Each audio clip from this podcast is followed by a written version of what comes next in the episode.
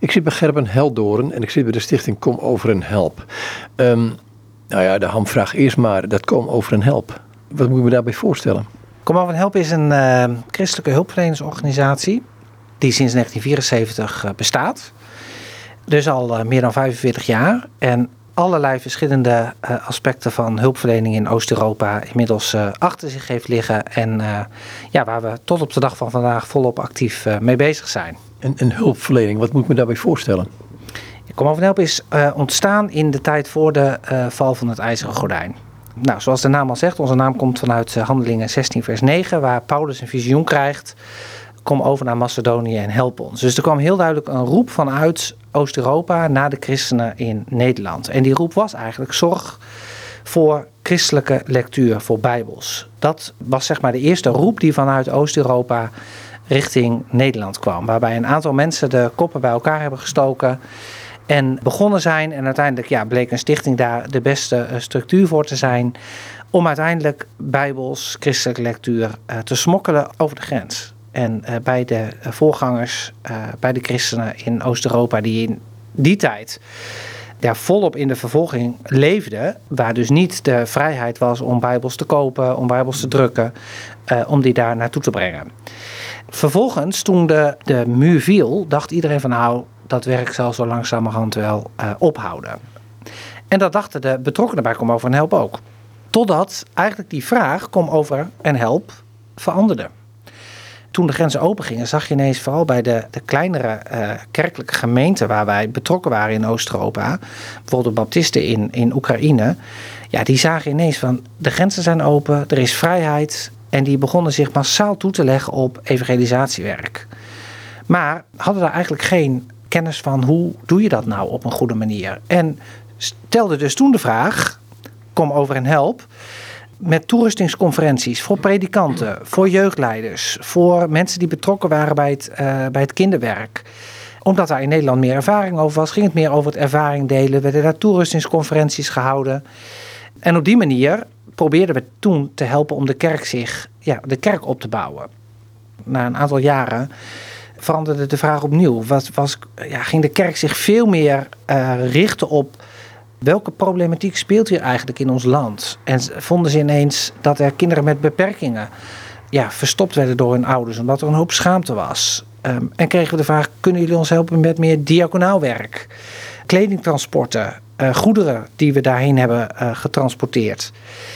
Um, dus zo zie je eigenlijk steeds door de tijd heen dat het antwoord op de vraag: kom over en help door de stichting is beantwoord. En dat we samenwerken met christelijke organisaties, uh, hulpverleningsorganisaties, christelijke kerken.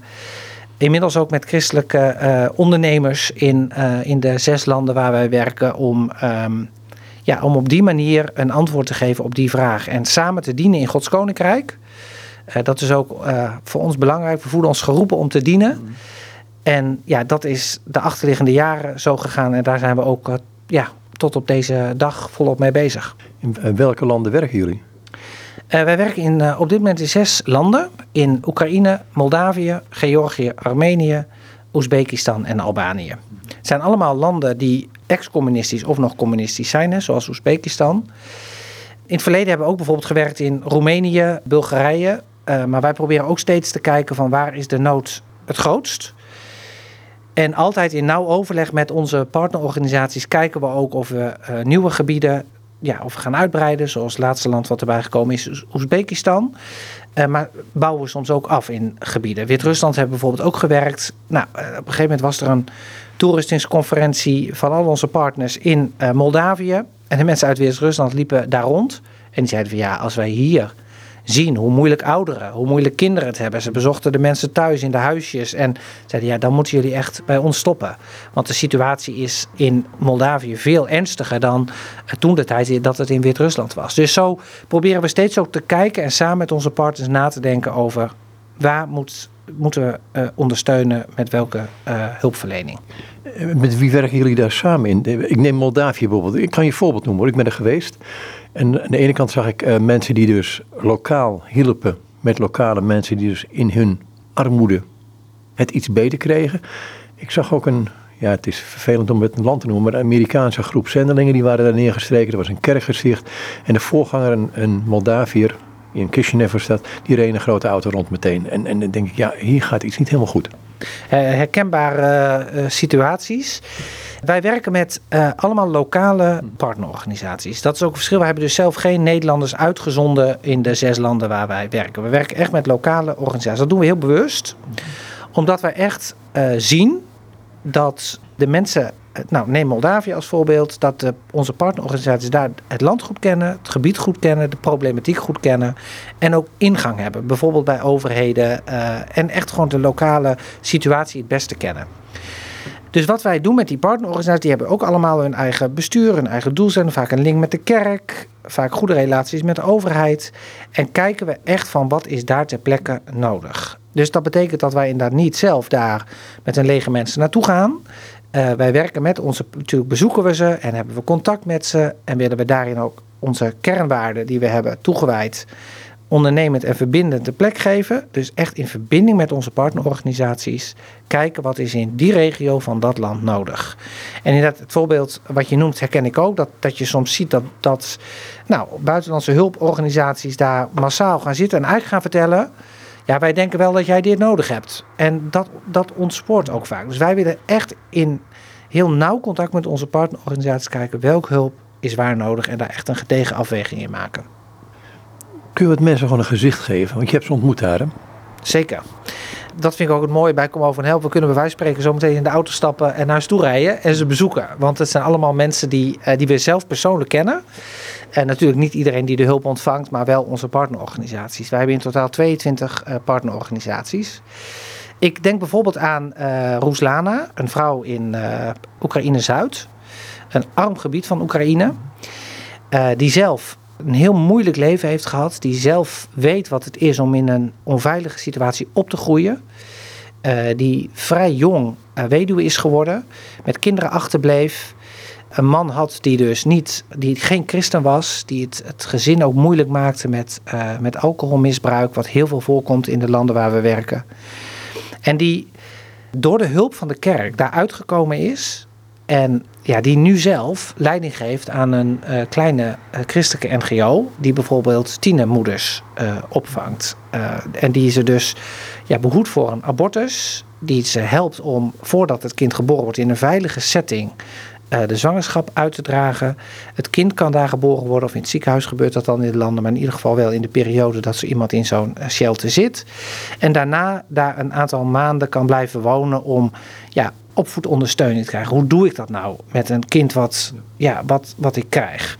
En die dat met zoveel passie en zoveel liefde voor die jonge vrouwen doet en voor die kinderen, uh, ja, dat raakt je echt als je haar uh, ontmoet. Een ander voorbeeld is in, uh, in Oekraïne. Dan denk ik aan een, een, een rehabilitatiecentrum voor drugs- en alcoholverslaafden. Echt, die problematiek is enorm in alle landen waar wij werken, verslaving. En dan zie je daar hoe ze ja, hoe die ruwe uh, mannen daar uh, aan tafel zitten en hun levensverhaal vertellen. Nou, dan, als ik dan naar mijn eigen leven kijk, dan denk ik echt van, nou, ik heb echt gewoon nog helemaal niets meegemaakt. En die dan vertellen hoe, uh, hoe ze in contact gekomen zijn met dat centrum. Hoe ze, en dan hoor je ze zingen, ze lezen uit de Bijbel. En denk je, ja, dat is, dat, ja, dat raakt je. Dat je echt ziet dat mensen, dat levens veranderd worden. En dat we, ja, ik zei het al, onze slogan is geroepen om te dienen. Dan zie je echt, ja, wij mogen samen met onze partnerorganisaties de mensen dienen. Die, ja, waar je echt levensveranderende uh, situaties ziet. En ja, dat is prachtig uh, en motiveert me iedere dag om, uh, om daarmee bezig te zijn. Ja, het lijkt wel of het exportartikel in de tijd van de Sovjet-Unie was. Wodka en grote grijze flats. Uh, herinner ik me ook in Mongolië bijvoorbeeld. Ja, dat klopt. Als je in, in de landen, dat kan in Georgië, in Armenië, in eigenlijk in alle landen die vroeger onder Rusland vielen, zie je die grote grijze betonnen flats. Dat was ook echt een paradepaardje destijds hè, van Rusland. Van stevige flats, veel mensen erin. Um, ja, en als je daar nu komt, je, je kan uh, al die donkere trappenhuizen, ze, ze staan er al, al ik weet niet hoeveel jaren. ja, en heel veel mensen wonen. Maar tegelijk zie je daar dus ook de schrijnende situaties. Dat bijvoorbeeld mensen met kinderen met een beperking, dat ouders soms op de achtste verdieping wonen en het kind met een rolstoel naar boven getild moet worden. Omdat inderdaad een lift ontbreekt. En dat ze dan in een hele kleine behuizing wonen. Soms ook grotere gezinnen of ouders die weer pleegkinderen opvangen. En ja, dat zijn wel echt de situaties die we, ja, die we daar dagelijks zien als je daar rondreist. Als je het zo over die mannen hebt, dat andere aspect, die wodka, die, die, die, die drankverslaving, die, die is, nou wat ik meegemaakt heb, gigantisch daar. Uh, wat, wat, ga je eraan, wat kun je eraan doen eigenlijk, behalve een opvangcentrum? Verslaving is echt een enorm groot probleem. Um, dat komt ook, er is voor de mensen heel weinig perspectief. En dit was ook een schaduwkant van de vrijheid die kwam. Hè. Kijk, in de tijd van het communisme had iedereen een baan, waren de sociale voorzieningen goed.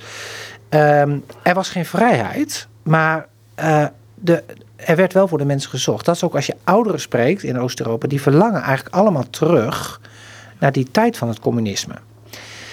Tegelijk, eh, de jongeren die je spreekt, die zeggen van ja, maar dat was een tijd van, er was geen vrijheid. En die willen maar één ding, die willen zo snel mogelijk het land uit. Dus je ziet massale trek van jongeren, ook van vaders, het land uit. Want die zien wel, ja, mijn uh, oma liep achter twee koeien door het dorp die jongeren zeggen, ja, mijn moeder zie ik ook achter twee koeien in het dorp lopen de hele dag. Is dat onvrijheid?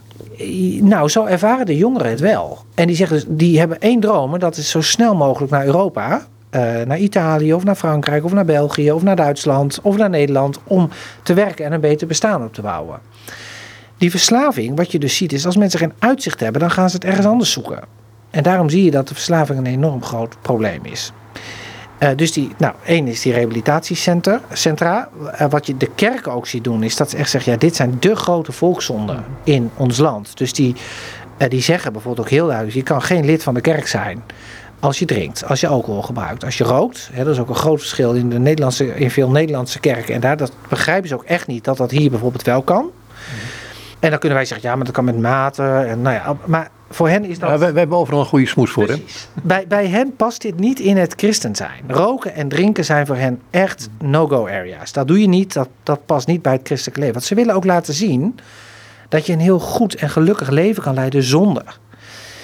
En als je dan de jongeren ziet, die ervaren het hele systeem en de armoede ja, ook echt als, als onvrijheid. En die zeggen, wij kunnen hier maar op één manier weg, of vrij worden, en dat is hier weg.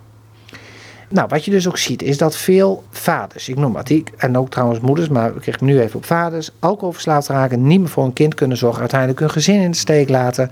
Moeder blijft achter met een paar kinderen. Maar omdat de sociale voorzieningen zegt zijn, moet zij hard werken. De kinderen uh, allemaal halve dagen school, hè, ochtends school, middags vrij. Veel kinderen die op straat geen veilig, uh, niet in een veilig klimaat opgroeien. Dus wat je ziet is dat veel kerken die leemte opvullen en zeggen wij gaan met naschoolse opvangcentra werken. Daar mogen de meest kwetsbare kinderen uit school komen. Ze krijgen een warme maaltijd. Er wordt met de kinderen gebeden. Er wordt een bijbelverhaal verteld. Ze worden geholpen met hun huiswerk. Ze krijgen heel veel huiswerk mee. Maar als de ouders hen niet helpen, doen veel kinderen het niet. Het is niet goed voor de toekomst. Dus je ziet, het is een visuele cirkel waar je in zit. Die uh, voor veel mensen ja, echt de toekomst, ja, voor de toekomst in heel veel problemen plaatst. Je zegt die jongeren gaan um, het land tijd de vrijheid tegemoet, zoals zij dat zeggen. Wat stellen die kerken er tegenover? Dan heb ik het niet over de hulpverlening alleen, maar ook wat is vrijheid voor de kerk dan? Want je zal ze toch een perspectief daar moeten geven. Misschien te midden van de armoede, dat weet ik niet. Ik woonde 50 jaar in Nederland, was het ook niet zo rijk, dus ik eh, noem maar een dwarsstraat. Nou, wat, wat mij opvalt, ik uh, kom nu inmiddels uh, zo'n 30 jaar in Oost-Europa. En je ziet ook daar een behoorlijke ontwikkeling. Mm -hmm de begintijd, en dat kom je nog tegen, het zijn vaak uh, nou, echt wat kleinere, uh, hele betrokken kerkelijke gemeenten, waar de jongeren ook een hele duidelijke plek hebben. Een plek in de eredienst, een plek in de ontmoeting. De kerk is echt voor hen een ontmoetingsplek. Dat komt ook, christelijk onderwijs, zoals wij dat in Nederland kennen, dat kennen ze niet. Dus ze zitten vaak op een staatsschool. Dus hun vrienden ontmoeten ze allemaal in die context van, van de kerk. Het zijn vaak hele actieve jeugdgroepen die elkaar ontmoeten, die met elkaar zingen, die met elkaar muziek maken. Muziek is heel belangrijk in de, de kerk van Oost-Europa. Dus die, dat sociale netwerk van de jongeren, dat is iets wat heel belangrijk is. Vroeger nog meer dan nu, want daar zie je eigenlijk hetzelfde. Ook de individualisering die je hier soms ziet, zie je daar ook. Uh, maar men voelt zich heel betrokken bij elkaar. En dat is wel iets wat de kerk daar tegenover stelt. Als we dan, nou, ze komen natuurlijk ook wel eens naar Nederland. Als ze dan zien dat uh, in sommige kerken de jongeren weinig aandeel hebben in een eredienst, dan zeggen ze van ja, uh, dat, dat wijten ze ook wel de, de, de, hele kerkverlating aan dat probleem. Dat zeggen ja, maar jongeren hebben geen, geen plek in de eredienst bijvoorbeeld. Dus geef jongeren een plek, betrek ze echt bij het kerkelijk leven en ook de activiteiten vanuit de kerk. Bijvoorbeeld in de buurt wat doen of uh, huisjes opknappen voor mensen die het veel moeilijker hebben. Daarin zie je dat de kerk ook steeds meer zijn eigen verantwoordelijkheid neemt en wat jongeren ook bindt. En wat jongeren ook wel bij de kerk houdt. Tegelijk zie je daar natuurlijk ook de enorme invloed van multimedia. Van, uh, ze hebben ook allemaal een, uh, over het algemeen een smartphone. En ontwikkelingen vanuit Amerika en het Westen, die zie je daar ook.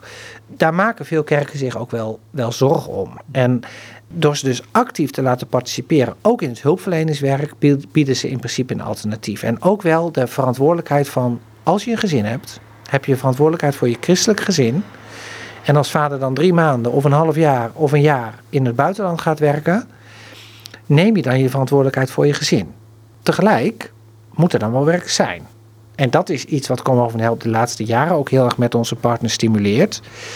Dat we kleinschalige werk- en inkomenprojecten opzetten, zodat ze om die reden niet naar het buitenland zouden hoeven, maar dat ze een baan kunnen hebben in hun eigen land. En dan zie je ook, ik, een voorbeeld bijvoorbeeld van een Albanese aannemer die met een, een, klein startkapitaal een aannemersbedrijf heeft kunnen opzetten. Inmiddels zelf twee jonge mannen in dienst heeft. Waarbij je eigenlijk weer drie mensen die allemaal plannen hadden om te emigreren naar Griekenland. In het land zelf te houden. En die daar nu en hun gezin onderhouden. Maar ook een hele actieve rol in de kerkelijke gemeente spelen. Vraag je af, wat is vrijheid hè? Ja, dat, dat is een heel een uh, vraag waar we denk ik al een uur over kunnen praten. Nou, ik, ik vraag het jou omdat jij in die landen bent ja. en, en je kunt het met elkaar vergelijken. Want ik kan diezelfde vraag hier in Nederland stellen. Uh, dat is vrijheid ook heel beperkt hoor. Uh, je kunt zeggen wat je wil, maar goed, niemand luistert, zeg ik dan altijd. Maar, maar wat, wat is in essentie vrijheid? Want ik proef ook een beetje uit je woorden dat vrijheid ook te maken heeft met het perspectief dat je mensen geeft en waar mensen naar kijken. Ja, kijk, als je mij die vraag persoonlijk stelt, dan denk ik, wanneer is vrijheid? De Bijbel is daar ook duidelijk over. De vrijheid is als je in Christus bent. En dat is, bedoel ik niet als een makkelijk of goedkoop antwoord. Helemaal niet. Want ik gewoon... het, het, kan als een dooddoener zijn, hè? Ja, zo is, het is, maar ik zie het echt als de basis van mijn eigen leven. Maar ik zie het ook als God levens verandert van mensen, ook in Oost-Europa. Dan zie je dat het, het geloof in de Heer Jezus Christus daar een hele centrale plek in speelt. Wat ik net noemde, ik herinner een bezoek net voor de uh, coronacrisis toen we in uh, Oekraïne waren. We zaten in dat rehabilitatiecentrum. Je hoort dan 15 jonge mannen hun levensverhaal vertellen. En dan denk ik echt, wat ik net zei, ik heb echt nog niks meer. Ik ben opgevoed in een gezond christelijk gezin. Waar respect centraal staat. Ik mag zelf een fijn gezin hebben. Vier kinderen. Um, twee kleinkinderen. En dan, als ik die verhalen dan denk ik van, ja, wat, wat is nu, wat maakt nu dat mijn leven gegaan is zoals het is gegaan? En als ik dan die jonge mannen daar hoor praten, denk ik van, wat is daar nou gebeurd? Ben ik dan beter? Is dat nee, ik, kan me, ik merk ook dat ik geen moment me dan meer of belangrijker dan, dan Henk kan voelen. Dat ik maar één ding kan doen en dat ik God dank dat hij mij in een andere situatie heeft laten opgroeien. En mij mogelijkheden biedt nu om van de overvloed die we hebben ook te kunnen delen aan mensen die het zoveel minder hebben. En een rode lijn daar doorheen is wel dat er pas echte vrijheid is in Christus. En dat zie je over de grenzen heen. Dat zie je in Nederland, dat zie je in Oost-Europa, dat zie je in Afrika, dat zie je in alle werelddelen. En ook als je dus christenen ontmoet wereldwijd, is dat ook waar je direct met elkaar de verbinding en de connectie hebt. En dat is een aspect wat voor Come Over Help in de hulpverlening ook belangrijk is. Wij zeggen altijd: het is mooi als mensen een baan hebben. Maar dat, dat is uiteindelijk nog niet de echte vrijheid. En dat is ook wat wij altijd met onze partners bespreken. Dat van hoe geef je ook dat aspect van, ja, dat geestelijke aspect van het, het, het leven met God. Hoe krijgt dat ook gestald in de projecten? En in al onze projecten komt dat heel nadrukkelijk naar voren. En dat geeft het werk ook heel veel meerwaarde. Tegelijk weet ik ook, als je honger hebt, dan kun je zeggen, ja, mensen hebben het woord nodig. Ja, mensen hebben ook eten nodig. Want wij trekken dat soms wel uit elkaar, maar de Bijbel houdt dat zo ontzettend dicht bij elkaar. Kijk, als we kijken in Matthäus 25, waar dan de Heer Jezus dat voorbeeld noemt van, nou, als ik wederkom, dan wordt ons niet gevraagd of we dogmatisch heel veel weten en of we de geloofsleer wel kennen en met alle respect hoe belangrijk dat kan zijn. Maar uiteindelijk gaat het om wat heb ik nou gedaan voor die minste van mijn broeders? Wat heb ik in mijn gedrag concreet laten zien? Heb ik mensen in de gevangenis bezocht? Heb ik mensen die honger hadden eten gegeven? Heb ik van mijn overvloed gedeeld? Heb ik mensen die naakt waren gekleed? Heel concreet. Daar, daar is geen woord Spaans bij, zou ik bijna zeggen.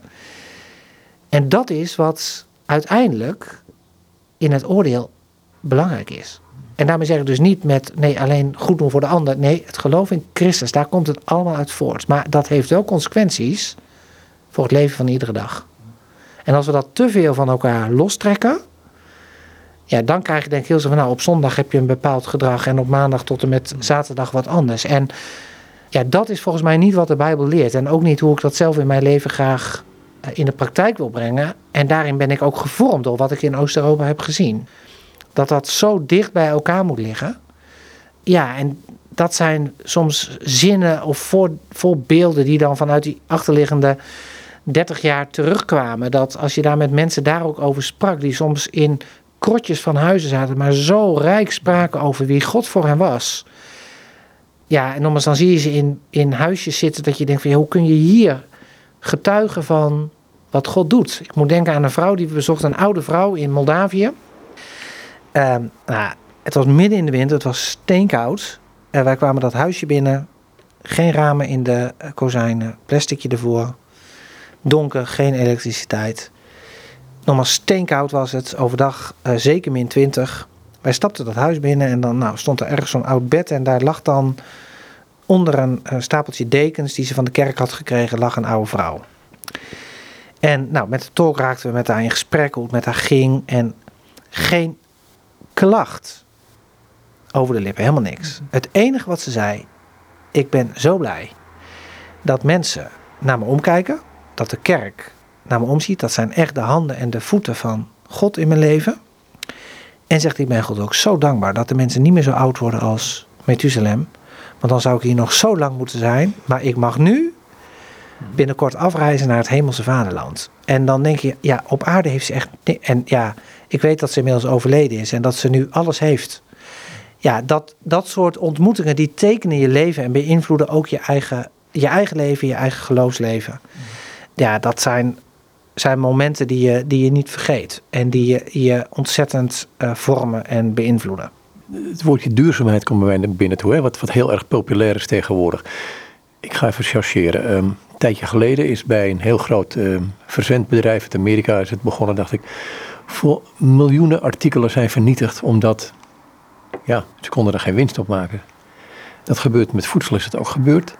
Betekent duurzaamheid in onze maatschappij dan vaak niet dat wij het gewoon zelf goed willen hebben en houden? Ja, ik denk dat je analyse zeker klopt. Kijk, even plat gezegd, in Nederland gaat het, gaat het eigenlijk steeds beter. Hè, met alle problemen die we hier ook kennen. En dan problemen, relatief problemen. Hè?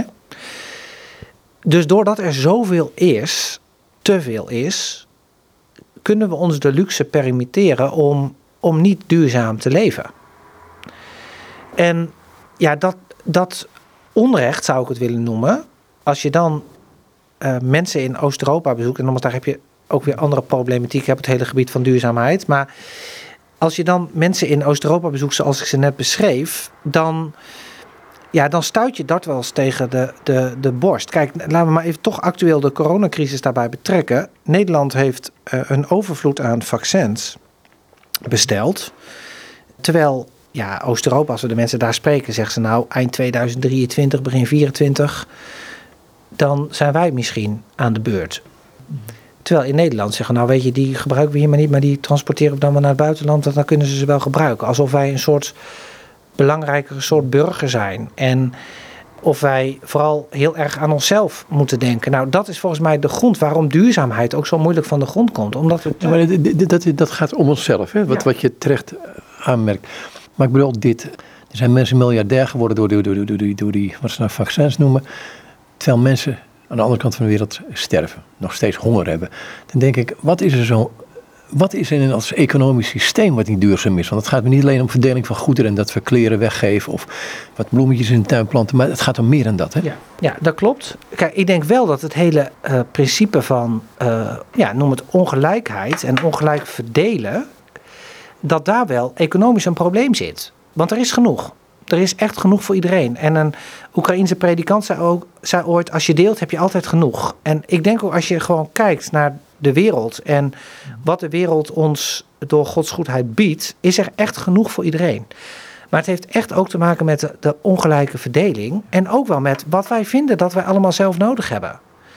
Dus het hele Bijbelse begrip van matigheid, ja, dat, dat is natuurlijk in de, in de Nederlandse maatschappij, Europese maatschappij, heel ver te zoeken. Het moet altijd meer en beter. En daar, daar ben ik zelf ook. Daar, word je, daar wordt iedereen door beïnvloed. Hè? Dat, dat herken ik bij mezelf ook.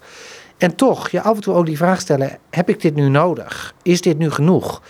Kijk, het gebeurt ook wel eens dat mensen ons bellen. Ja, ze hebben nog heel veel goede kleding. En uh, ja, dat wil ik eigenlijk wel aan komen over help geven. Nou, prima. Wij zijn daar blij mee. We kunnen het ook gebruiken voor onze projecten. Allemaal prima. Maar als iedereen zijn kleding een jaar of twee jaar langer aan zou houden en de gelden die we daarvoor besparen, die kunnen we gebruiken voor onze projecten, is de impact vele malen groter. En we moeten dus oppassen dat het, ik noem wat, het weggeven van kleding niet een soort, nou weet je, dan kan het nog wel naar Oost-Europa. Ja, dan, voel ik me wat minder schuldig. Ja, dan voel ik me. Dus dan heb ik toch een soort, en ik zeg niet dat dat voor iedereen is, maar dan heb ik toch een stukje, nou, mijn geweten wat ontlast. Want ja, eigenlijk is deze broek of deze jurk nog wel genoeg. Die kan ik nog wel, uh, die kan, maar ja, het is niet meer volgens deze, helemaal volgens de mode. Nou weet je, dan kunnen ze in Oost-Europa nog wel wat mee dat, dat, daardoor zijn wij dus beïnvloed in, in, in hoe wij omgaan met, met geld en goed. En ook wat dat dus betekent voor bijvoorbeeld onze naasten in Oost-Europa, maar dat kan ook Afrika of andere gebieden zijn waar de nood groot is.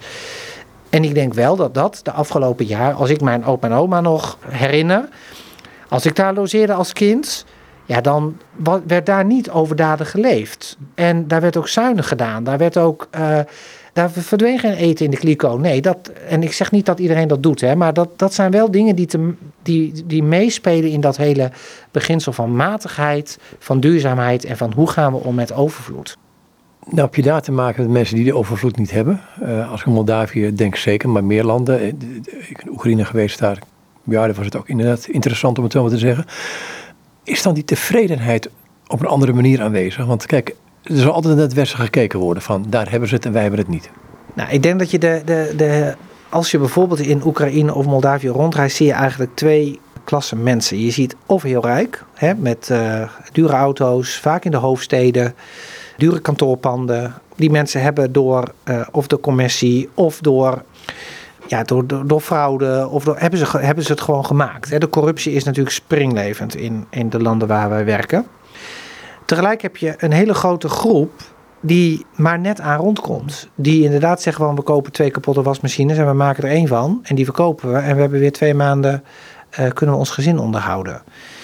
De middenklasse die ontbreekt eigenlijk. Als je het dan hebt over tevredenheid. Nou, ik denk aan de ene kant, als je veel hebt, dat is denk ik iets wat de Bijbel al leert, wil je allemaal meer. Dus krijg je daar zorgen over. Tegelijk, als ik te weinig heb, heb ik zorgen over hoe heb ik morgen eten. Dus tevredenheid is een heel lastig begrip als ik naar Oost-Europa kijk. Want ik zie daar ook heel veel onrust. Uh, in de zin van of het bezit moet nog meer worden, want ik heb al zoveel, maar het kan groeien. Ik heb gezien dat dat werkt, dus mensen jagen naar carrière, naar geld. Of ik zie mensen die zeggen van ik moet meer hebben, anders kan ik mijn gezin niet onderhouden. Tegelijk zie ik daar ook heel veel mensen die met het weinige wat ze hebben tevreden zijn. Ik noemde net die mevrouw, uh, die oude dame. En zo kan ik nog veel meer voorbeelden noemen. Dat je mensen ontmoet die zeggen van... God geeft me iedere dag genoeg. En soms weet ik ook niet hoe het volgende week moet. Maar hij heeft nog iedere dag van het leven voor me gezorgd. En ik wist ook niet altijd hoe het verder moest. Maar God zorgt, hij is getrouw. En daar zie je ook dat de, de kerkelijke gemeenten onderling ook elkaar helpen en er voor elkaar zijn. En uh, een aantal jaren terug zei een keer een Oekraïnse voorganger tegen mij: ja, je moet hier of lid zijn van de kerk of van de maffia om uh, te kunnen overleven. Want de, de eenheid in de kerk, dat de een die wat meer heeft, deelt met de ander, wat volgens mij ook een heel bijbels eh, principe is, zie je daar in de praktijk van alle dag voor je. Tegelijk zie je door de hele, ja, door de, het fraude, de maffia, de corruptie, dat die mensen elkaar ook in het zadel houden. Dus ik denk dat, ook al verandert het wel, die situatie van of je moet lid zijn van een kerk of van uh, de maffia nog springlevend is. Ja, ik kan nog een voorbeeld geven over die uh, ongelijkheid en de ongelijke verdeling. Uh, ik kreeg pas een vraag van iemand van, um, ja, er was een, een boer in Nederland die zijn schapenwol in Nederland niet kwijt kon. Dan zou je zeggen, nu natuurproduct, nou, daar is in Nederland voldoende vraag naar, maar er was te veel. Vervolgens vroeg hij, kunnen jullie daar wat mee richting uh, Oost-Europa? Nou, wij transporteren niet zelf, dus ik ging in overleg met een uh, maatschappij die wel dat soort dingen transporteert.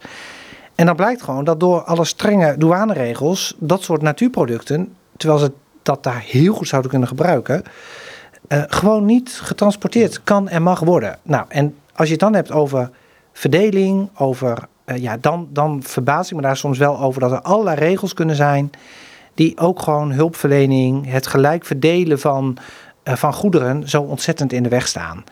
En uh, dat hebben we ook gezien toen wij zelf kleding transporteerden naar Oost-Europa, wat daar gebruikt werd in tweedehands winkels. Natuurlijk is dat een vak apart, daarom noemen we het ook niet meer zelf. Maar uh, verkopen wij de kleding en wordt het geld gebruikt voor onze projecten en komt het wel in tweedehands winkels in Oost-Europa en Afrika terecht. Dat valt echt niet mee om bijvoorbeeld in Oekraïne spullen te kunnen verdelen. Omdat die regels zo ja, bureaucratisch en complex zijn. En dan denk ik wel van ja, dat soort dingen zouden zoveel makkelijker moeten, mogelijk moeten zijn om uiteindelijk ook over de wereld veel meer de zaken op een eerlijke manier te verdelen. Je zei eerder dat je hier al een jaar of dertig, dacht ik, mee bezig bent. Um, dat is lang, want je bent pas kort directeur. Dat klopt. Ik ben, ben uh, toen ik 16 was betrokken geraakt bij het werk van Kom Over en Help op dat moment kwamen er kinderen uit Oekraïne naar Nederland in een zomervakantie. Dat was net na de Tsjernobyl-ramp die geweest was. Nou, veel kinderen hadden daar allerlei uh, gevolgen van. En die kwamen naar Nederland voor uh, doktersbezoek, voor tandartscontroles, uh, nou, voor medische checks. Maar ook om ze drie weken lang een ontspannen zomervakantie te bezorgen. Dat was toen een activiteit vanuit Kom Over en Help. Ik gaf me daar op als vrijwilliger. In het schippersinternaat in Krimpen kwamen die kinderen. En dat is eigenlijk mijn begin geweest bij het werk met Kom Over en Help. Nou, wat ik al zei, Kom Over en Help heeft zich aangepast door de loop van de tijd heen. Aan de vragen die kwamen. Ja, maar, maar, even naar die, die, die, die 16-jarige jongen terug die je toen was. Uh, wat, wat gebeurde er met jou? Wat trekkerde jou zo? Ja, eigenlijk toen wij de vraag kregen, ze zochten vrijwilligers. Nou, met een vriend van mij zei we, zullen we dat doen? Uh, mooie zomervakantiebesteding. Eigenlijk helemaal niet heel bewust dat wij iets hadden met Oost-Europa. Nee, we hadden gewoon, we zeiden van, we gaan dat samen doen in de zomervakantie. Dus um, nou, ik geloof niet echt in toeval, maar we zijn er wel min of meer toevallig ingerold. En wat daar direct gebeurde, waren eigenlijk twee dingen. Dat stuk van afhankelijkheid, wat ik heel duidelijk zag bij de leiders die erbij waren, bij de volwassenen, bij de predikanten die erbij waren. Het leven in afhankelijkheid, dat raakte mij enorm als 16-jarige. En dat ik ook dacht van ja, hoe afhankelijk leef ik nu? Leef ik echt met God? Of is het toch iets van meer de buitenkant? Dat kwam heel dichtbij. En het tweede aspect zat heel sterk op. Ja, wij hebben, wij hebben het zo goed moet ik niet van mijn overvloed, en soms ook in tijd, delen van mensen om me heen. in die fase was ik ook veel bezig met wat betekent het persoonlijk geloof voor mezelf. Was ook heel duidelijk dat God regelmatig in mijn leven sprak. En dat ik dat ook niet zo makkelijk naast me neer kon leggen. En dat dit eigenlijk iets was waar dat heel concreet, weer in de concrete realiteit van iedere dag, in die zomervakantie heel dichtbij kwam. En dat ik dat niet zomaar naast me neer kon leggen. En dat, nou, dat is twee jaar geweest, die zomers. Daarna uh, zijn we regelmatig in Oost-Europa geweest om daar te helpen met evangelisatiekampen. Dat was toen een activiteit van Kom Over en Help. Met jongere groepen daarheen en daar drie weken lang helpen. Ja, ook dat waren hele ook geestelijk uh, rijke momenten. Dat je met kinderen die bijvoorbeeld nog nooit van de Bijbel gehoord hadden, de Bijbelverhalen vertelde dat je met de leiding daar gesprekken had over wat het geloof voor hen persoonlijk betekent, maar ook voor onszelf als Nederlanders. Ja, dat soort dingen beïnvloeden je leven in een, een fase van je leven, ja, tussen de 16 en de, uh, de 20, zeg maar, die, ja, die ook heel erg mijn persoonlijk leven en mijn persoonlijk geloofsleven hebben gevormd. En ja, als dat dan in. Kijk, ik ben soms ook nuchter. Als dat was geweest, als ik in contact was geweest met Afrikanen, was dat waarschijnlijk het, mhm. Het gebied geweest waar ik me heel betrokken op had gevoeld. En dat is later ook gekomen via contacten van mijn vrouw in Afrika. Dus daar heb ik ook eh, warme herinneringen en veel contacten. Maar daar is ook wel de liefde tot Oost-Europa en de mensen en de cultuur daar ontstaan. En nou, op een gegeven moment veranderde, kom over een hulp zijn werkwijze weer, ben ik voorlichter gaan worden op scholen en mannen- en vrouwenverenigingen vertellen over het werk van Kom over en Help, af en toe mee op reis. Nou, de laatste jaren als bestuurslid ben je weer op een andere manier betrokken bij het werk, meer vanuit de beleidskant. Help heeft ook die ontwikkeling doorgemaakt van een 100% vrijwilligersorganisatie naar meer een professionele organisatie met een kantoor en een staf die echt professioneel het werk doen. Ja, en toen in 2019 de roep kwam van, uh, ja, er was een vacature voor directeur, heb ik best goed overwogen om dat te doen bij een organisatie die je goed kent. Maar ook daarin voelde ik echt dat, ja, ik noem maar weer de slogan groepen om te dienen, dat dat zo dichtbij kwam doordat mensen dat aan me vroegen, doordat je in de Bijbel leest, dat je ervoor bidt en dat God wegen en deuren opende om die uh, taak op me te nemen. Dat ik uh, ja, ontzettend blij ben dat ik uh, hier iedere dag mee bezig mag zijn. Ik heb ook heel genoten van mijn banen die ik in het onderwijs heb gehad. Waar je volgens mij ook heel goed dienend bezig kan zijn. Maar het mooie van dit werk is dat je ja, zo concreet bezig kan zijn met de opdracht die de Heer Jezus in de Bijbel geeft. Om er te zijn voor de armen, voor de weduwe, voor, voor de kwetsbare mens. Ja, en als je daar dan je, je werk van mag maken, dat, daar, daar voel ik me een heel gezegend mens door. Je zegt, je hebt in het onderwijs gezeten. Kun je daar nog heel gewetensvol in functioneren als christen? Ja, het is natuurlijk een, helemaal binnen het christelijk onderwijs wel een, een moeilijke tijd. Er komt er heel veel op af. Ik heb ook wel toen ik in het onderwijs werkte gemerkt, ik heb altijd in het christelijk onderwijs gewerkt, dat het ook wel, nou, ik denk dat de de rijkdom van christelijk onderwijs, wat je bijvoorbeeld in Nederland ziet, maar in Oost-Europa veel minder. Dat hebben we ons misschien ook wel eens te weinig gerealiseerd. Hoe belangrijk het is dat je de lijn gezin, school, kerk hebt. En dat dat uh, heel belangrijk is. Soms waren we ook heel druk bezig met allerlei interne discussies. Die misschien achteraf gezien wel helemaal niet zo heel belangrijk waren. Nu komt er veel meer druk van buitenaf. Dat is natuurlijk al best wel wat jaren aan de gang. Het is nog steeds gelukt om de vrijheid van onderwijs te waarborgen. Maar hoe lang dat nog is, daar kunnen we denk ik, ja, daar kunnen we wel zorgen over hebben. Als je naar het hele politieke klimaat ook in Nederland kijkt. En wat mag op een christelijke school nog wel aan de kinderen worden meegegeven en wat niet. Dus ik denk dat het gewetensvol daarin werken, dat dat, dat, dat kan. Maar dat het van leerkrachten op dit moment en van schoolleiding en van bestuurders in het onderwijs wel heel veel tact vraagt hoe doe je dat op een goede manier? Ook om de Bijbelse principes waar een school voor staat, om die ook in alle vrijheid, natuurlijk binnen de kaders die de, uh, de Nederlandse wetgeving ons biedt, aan kinderen aan te leren. Tegelijk, als ik dat link naar Oost-Europa, waar ze vaak geen christelijk onderwijs hebben, of ze moeten het allemaal zelf betalen, nou dat is vaak geen praktijk, want dat, is, dat kost te veel. dat je daar juist ziet dat de gezinnen en de kerken enorm zich richten op die vorming en toerusting van die jongere generatie. En waar de kerk dus ook echt een gemeenschap is, waar de jongeren elkaar ontmoeten, waar ze bezig zijn met de Bijbel. Ehm, ik noem wel eens het voorbeeld. In Oekraïne, als je daar bent en s'avonds denk je als jongere van, uh, nou, ik wil afspreken met wat jongeren, dan ga je naar de kerk. En iedereen weet onder welke steen van de, de vensterbank de sleutel van de kerk ligt. En ze ontmoeten elkaar daar en ze gaan met elkaar, uh, ze zoeken de instrumenten op en ze gaan met elkaar zingen en ze praten met elkaar. Ja, in onze gemeente, zoals ik de kerk in wil, moet ik dat via een kosten doen. Ook allemaal begrijpelijk, hè? daar gaat het niet om. Maar het is niet echt over het algemeen vaak een ontmoetingsplek waar jongeren elkaar ontmoeten. Het is, het is ja, ik zeg het nu, chargeer ik een beetje. Het lijkt meer moeten, hè? Ja, en dan zie je dus dat, denk ik, het christelijk onderwijs die ontmoetingsplek voor jongeren kan zijn. Maar als dat straks wegvalt, is het maar zeer de vraag, waar ontmoeten de jongeren elkaar dan? Dus daar heb ik ook wel zorgen over. En moeten dan ouders en kerken daar weer niet veel meer uh, de koppen voor bij elkaar steken? En hoe houden wij onze jongeren vast? Hè? En dat, dat, dat, dat bedoel ik dan ook gewoon vanuit verantwoordelijkheid. Dat je daar als kerk en ouders met elkaar een verantwoordelijkheid hebt. En dat je dat niet, want dat is denk ik in het verleden ook wel zo, ja, daar was de school dan voor. Dus ik denk dat, dat dat voor het onderwijs heel belangrijk is. De, de vorming en voor de kerk en de ouders natuurlijk ook, de, het opvoeden van onze kinderen ja, volgens de christelijke waarden en normen, ja, dat zal de komende tijd dubbel veel aandacht vragen dan wat dat de afgelopen jaren heeft gedaan, denk ik. Het vraagt ook meer van de docent natuurlijk. Hè? Als je bijvoorbeeld docent bent in, in Oost-Europa en je bent christen, dan heb je natuurlijk wel een invloed op zo'n klas. Ja, terwijl dat dus vaak staatsscholen zijn waar je ook niet al te veel over het christelijk geloof mag vertellen. Dat is ook gewoon in de wet en regelgeving vastgelegd. Tegelijk, als je daar bijvoorbeeld met onderwijzers spreekt die christen zijn, die zeggen wel van ja, maar door mijn gedrag en hoe ik op de jongeren reageer. Uh, en dat ik echt in de praktijk wil laten zien wat het betekent om God lief te hebben boven alles en mijn naaste als uh, mezelf.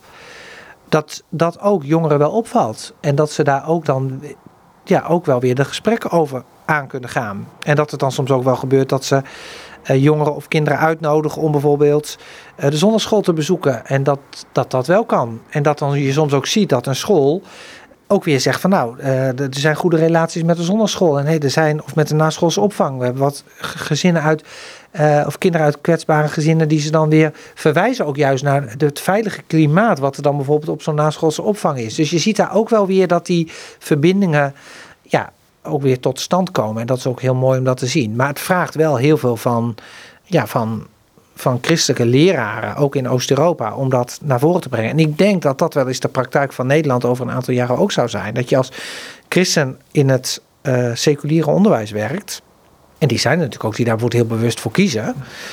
En dat we heel goed moeten nadenken als het christelijk onderwijs anders vormgegeven zou moeten worden. Wat betekent dat voor ouders, kerk en school? En hoe trekken we daar samen in op? Ik ga terug naar Kom Over een Help. Jullie hebben een actie in oktober. Ja, dat is onze wintercampagne. Dat is onze grootste campagne. Uh, omdat de winterperiode voor heel veel mensen in Oost-Europa gewoon een hele zware tijd is. Dat heeft natuurlijk te maken met het klimaat, de kou. Het heeft ook te maken met nou, dat, dat de, de economie niet stabiel is. Uh, en dat speelt vooral in de wintertijd. Veel seizoensarbeid, wat er in de winter niet is. En de winterperiode is voor veel mensen een zware tijd. En dat betekent dat wij ieder jaar in oktober uh, een campagne starten, de wintercampagne, waarin we echt aandacht vragen voor kinderen in kwetsbare omstandigheden. En waarbij we uh, onze donateurs informeren over de situatie in de landen uh, waar we werken. Waarbij we echt met um, een aantal verhalen rond personen dit jaar vanuit Oekraïne mensen echt willen laten voelen hoe het is om in zo'n situatie te leven. En in zo'n situatie je kinderen op te voeden. Of als kind in zo'n situatie uh, op te groeien. En dat willen we door middel van verhalen, video's heel dicht bij de mensen uh, brengen. Uh, waarbij we ze echt ja, vanuit onze kernwaarden willen verbinden aan de mensen in Oost-Europa. Waarbij we gebed vragen en ook middelen vragen om het werk van Kom Over en Help te kunnen voortzetten. Kun je nog, uh, want je zegt, uh, willen mensen dus laten voelen. Dan laat mij het eens voelen hoe, wat ze doormaken. Want um, je hebt er net al iets over verteld eerder in het programma. Uh, of eerder in dit gesprek. Um, kun je nog wat mensen een gezicht geven? Gewoon eens die situatie schetsen zoals je die tegenkomt. Hey, je hebt iets over de Oekraïne verteld. Albanië. maar een van die andere landen misschien. Ja. Nou, als ik kijk naar Armenië toen we dat bezochten. Dat was een uh, oriëntatiereis toen we als Kom Over Help aan het overwegen waren om in Armenië te gaan werken. Dan doen we altijd een uh, oriëntatiebezoek. Kijken wat gebeurt er al aan hulpverlening, waar kunnen we afstemmen.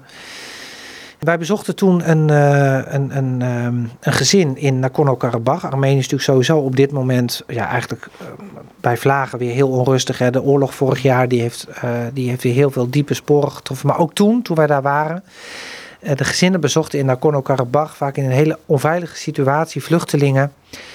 Toen bezochten wij een moeder met vijf jonge kinderen. Um, open riool over straat. Huisje wat meer een, een, een ja, bijna een container was dan uh, een huis. Waar zij woonde. En daar probeerde haar kinderen op te voeden. Die heel blij was met de hulp die ze kreeg vanuit de kerk, die naschoolse opvang. En die, daar, die ook zei, als de kerk daar niet was, dan ze heeft meerdere malen uh, met de gedachte rondgelopen om zichzelf om het leven te brengen. Omdat ze het gewoon echt niet zag zitten in alle ellende die daar was. En uh, het was een moeder van, uh, van eind 30.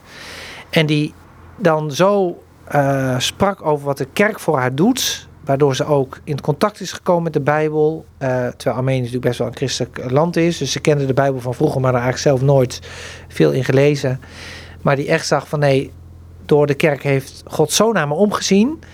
Dat ze zich ook schaamde dat ze die gedachte regelmatig had gehad. Want zei van ja, ik moet voor mijn kinderen uh, er gewoon zijn en voor ze zorgen. En ze voelt ook die verantwoordelijkheid heel duidelijk. Dat is een voorbeeld vanuit Armenië. Uh, een ander voorbeeld wat mij bijgebleven is, in Oezbekistan. Ik zei het al, het laatste land waar Kom begonnen is. Een land wat natuurlijk ja, gewoon nog volop met uh, geloofsvervolging te maken heeft. Ook dat was een oriëntatiebezoek in 2015. Heel spannend bezoek. Uh, ook in de voorbereiding of we überhaupt zouden mogen gaan. Of het visum rond zou komen. Moest natuurlijk allemaal onder de radar. Ja, we zouden als toerist gaan. En we bezochten daar een evangelist die daar woont. En uh, op een gegeven moment vanuit zijn huis zouden we een huisgemeente bezoeken. We gingen met verschillende auto's om niet te veel op te vallen. En we bezochten daar een huisgemeente uh, van zigeuners. En je voelde eigenlijk constant een angst. Van er zijn nu bezoekers uit de buiten. Ook wel dat wij ons als Nederlanders hier waar we afvoeren hebben de slim aangedaan om deze mensen uh, ja, voor ons gevoel in gevaar te brengen. Nou, daar hebben we ook heel open met hen het gesprek over gehouden. En dan zie je hoe belangrijk ook niet alleen geld geven is, hoe belangrijk gebed is, maar ook er zijn. Dat er christenen in Nederland zijn die belangstelling voor je hebben. Dat ja, zien zij ook echt als een teken van Gods wereldwijde kerk. Dat christenen oog voor elkaar hebben. Dus dat is een heel belangrijk aspect. Um, wij bezochten die huisgemeente. Op een gegeven moment waren, zaten we daar. Dus de mensen zitten allemaal op de grond. Dus wij ook. En we waren met een Bijbelstudie bezig. En opeens werd er hard op de deur gebonkt. En je zag gelijk paniek. Maar die paniek uitte zich niet in alleen stress. Nee, die paniek uitte zich in dat iedereen direct in gebed ging. Op de knieën Eén eh, iemand ging uiteraard naar de deur, maar de anderen allemaal in gebed voor uh, een veilige situatie. Uiteindelijk bleek het alleen een buurman te zijn die een pak suiker kwam lenen. Maar het gaf voor ons wel zo'n gevoel van: oké, zo werkt dat. Dit is dus christen zijn in Oezbekistan. Dat ik moet schrikken als er op mijn deur wordt geklopt. Daarna hebben we uh, God gedankt door samen een lied te zingen in wij in het Nederlands, zij in het Oezbeeks. In hetzelfde lied, maar ja, dat geeft zoveel connectie en verbinding. En dat je dan ook ziet als je daar een evangelist ondersteunt en sociale projecten ondersteunt die die evangelist daar doet, terwijl dat niet een, um, een, een uh, ja, onder het mom van christen zijn mag. Ja, dan zie je daar wordt echt het verschil gemaakt door christenen die in die ja, en als je dat soort mensen ontmoet, dat, dat verrijkt zo je leven. En ja, zo kan ik heel veel voorbeelden noemen. Ook een ander voorbeeld, ik weet nog was in een zomer. We waren op reis in uh, Oekraïne-Zuid. Heel warm was het die zomer. We zaten aan het strand bij de Zwarte Zee. Um, nou, en hoe gaat het dan? Dan weten dat je daar bent. En er kwamen allerlei mensen bij ons zitten. En, en we hebben daar zo'n mooie uh, avond gehad om uh, met elkaar ook te, uh, ja, de Bijbel te lezen, God te loven en te prijzen. Gewoon in alle openbaarheid. En nogmaals, dat kon een aantal jaren geleden in dat soort landen gewoon niet. En nu kun je op het strand met elkaar liederen zingen, kun je met elkaar. En dan voel je connectie, ook in het werk, om uiteindelijk er te zijn voor de meest kwetsbaren. En zoals wij als Come Over Help dat dan zeggen, mensen te helpen te ontwikkelen naar zelfredzaamheid. En niet zelfredzaamheid alleen een goede positie in de wereld, maar juist ook dat op alle aspecten van het leven, waar dat aspect van het leven met God een heel belangrijk aspect in is. En ja, dat, dat verrijkt je eigen leven. En als je dan ziet dat dat ook mensen in Oost-Europa verandert, dan, um, ja, dan kun je niet anders dan uh, ja, dankbaar zijn dat je in dit werk een plek mag hebben. Je zei is heel curieus, hè, met die klop op de deur. Um, raakt in paniek en je denkt, oh hey, wie zou dat zijn? Zij beginnen meteen te bidden. Is dat niet onze makker een beetje? Bij mij tenminste wel. Ik, ik me laatst een keertje op straat werd ik aangevallen door iemand. En mijn eerste reactie is, hé, wat gebeurt hier? En het duurt even voordat ik voor iemand kan bidden. Zeker een uur, ik moet eerlijk zijn. Wat is dat? Ja, ik denk het hele begrip leven in afhankelijkheid. Um, dat zie je in veel landen in Oost-Europa echt in de praktijk. Mm -hmm. En daar speelt gebed een hele belangrijke rol in. In je auto stappen zonder te bidden, nou dat, dat kom je daar eigenlijk niet tegen. Tegelijk uh, hebben we daar ook wel weer een hele gesprek over gehad. Want dan hadden we met elkaar gebeden. En uh, de rijstijl is niet altijd uh, helemaal fantastisch.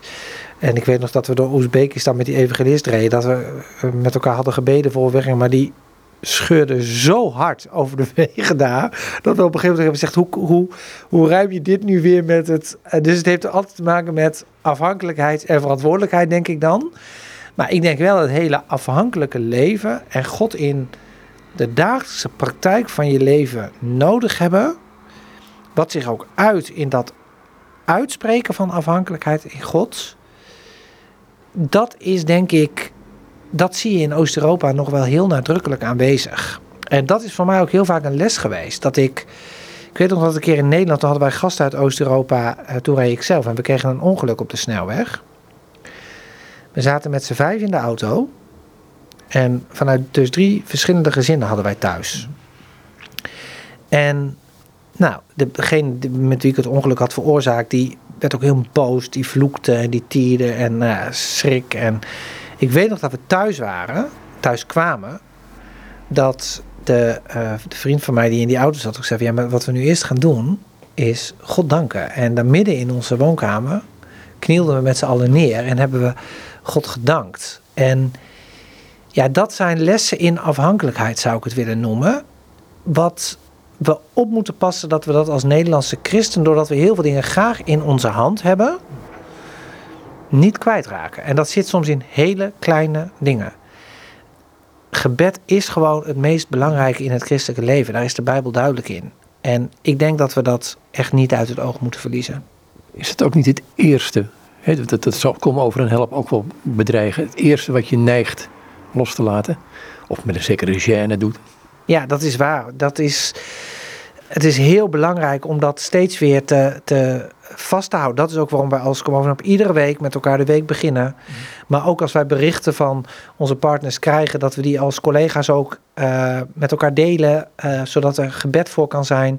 Dus een oproep voor gebed, ook in de COVID-tijd, toen wij van onze partners soms ook hele schrijnende situaties kregen, soms ook van contactpersonen van ons die ernstig ziek werden door COVID.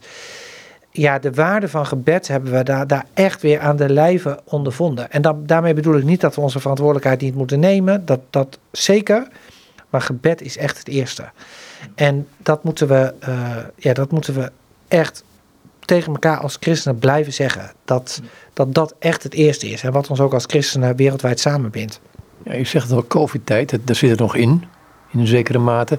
Um, heeft het ook jullie werk beïnvloed, um, grosso modo? Ja, toen um, uh, in maart 2020, toen COVID nou ja, natuurlijk behoorlijk uh, manifest op ons afkwam, toen is het werk natuurlijk behoorlijk veranderd. We konden niet meer reizen, dat was één. Dat was misschien wel het minst erg, want ja, het werk gaat zonder ons uh, ook wel door. De contacten met onze partners gingen 100% digitaal. Um, wat veel moeilijker was, was voor onze partners in de landen waar wij werken. Um, ook daar werden vrij rigoureuze maatregelen genomen. In de zin van naschoolse opvang werd allemaal dicht, de huizen werden gesloten. De ouderen mochten niet meer naar de uh, dagelijkse dagopvang, waar ze um, ook persoonlijke verzorging ontvangen.